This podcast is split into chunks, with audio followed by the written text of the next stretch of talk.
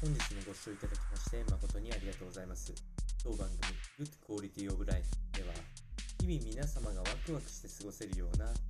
新しいトピックスやヘルス関係の論文等を参考にしながら情報提供を行いますのでぜひお聞きください。それでは本日のテーマですけれども、えー歩数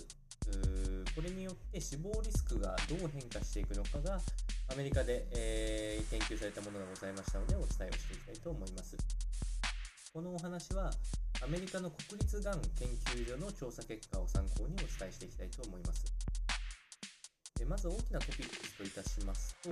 えー1日に歩くべき歩数っていうのが大体分かっておりまして8000歩ここまで歩いていくと、えーそうではない例えば1日4000歩ぐらい歩く方と比べると死亡リスクは半減するというふうに言われております。え1日4000歩程度の方っていうのを、まあ、アベレージ、まあ、今のこの自粛が、続くような期間とかっていうのは、やはり、まあ、4000歩行くか行かないかという方も多いかと思うんですけど、その方と比べると死亡リスクが半減。えーさらに歩けば歩くほど死亡リスクは一応減るは減るんですけれども、え1万6000歩程度1日歩く方っていうのは、えー死亡リスクは最大、え66%低下というふうになります。まあただし、1万6000歩毎日歩くとなるとかなりの量を歩かなければなりませんので、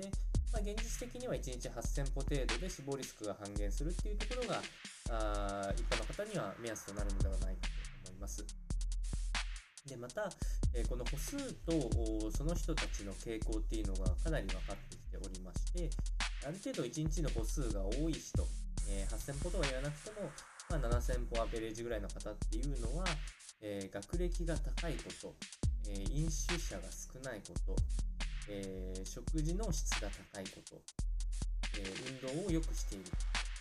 という形で最終的にはこう健康関連の相関性というのが非常に強く出ておりますので、まああのえー喫煙等も、えーあるかと思うんですけれども、まあ、健康状態が比較的いい方っていうのが歩数が多いというふうに言われておりますので、まあ、これからあ今まさに迎えている夏の状況っていうのは、えー歩くのがね外だとなかなか大変かと思うんですけれどもぜひあのこの歩数を意識して過ごしてみてはいかがでしょうか。それでは本日の内容は以上となります。この番組の内容が少しでも面白いな気になるなと思っていただいた方はぜひチャンネル登録またフォローの方よろしくお願いいたします。それではまた次回の放送でお会いしましょう。本日もご視聴いただきまして誠にありがとうございました。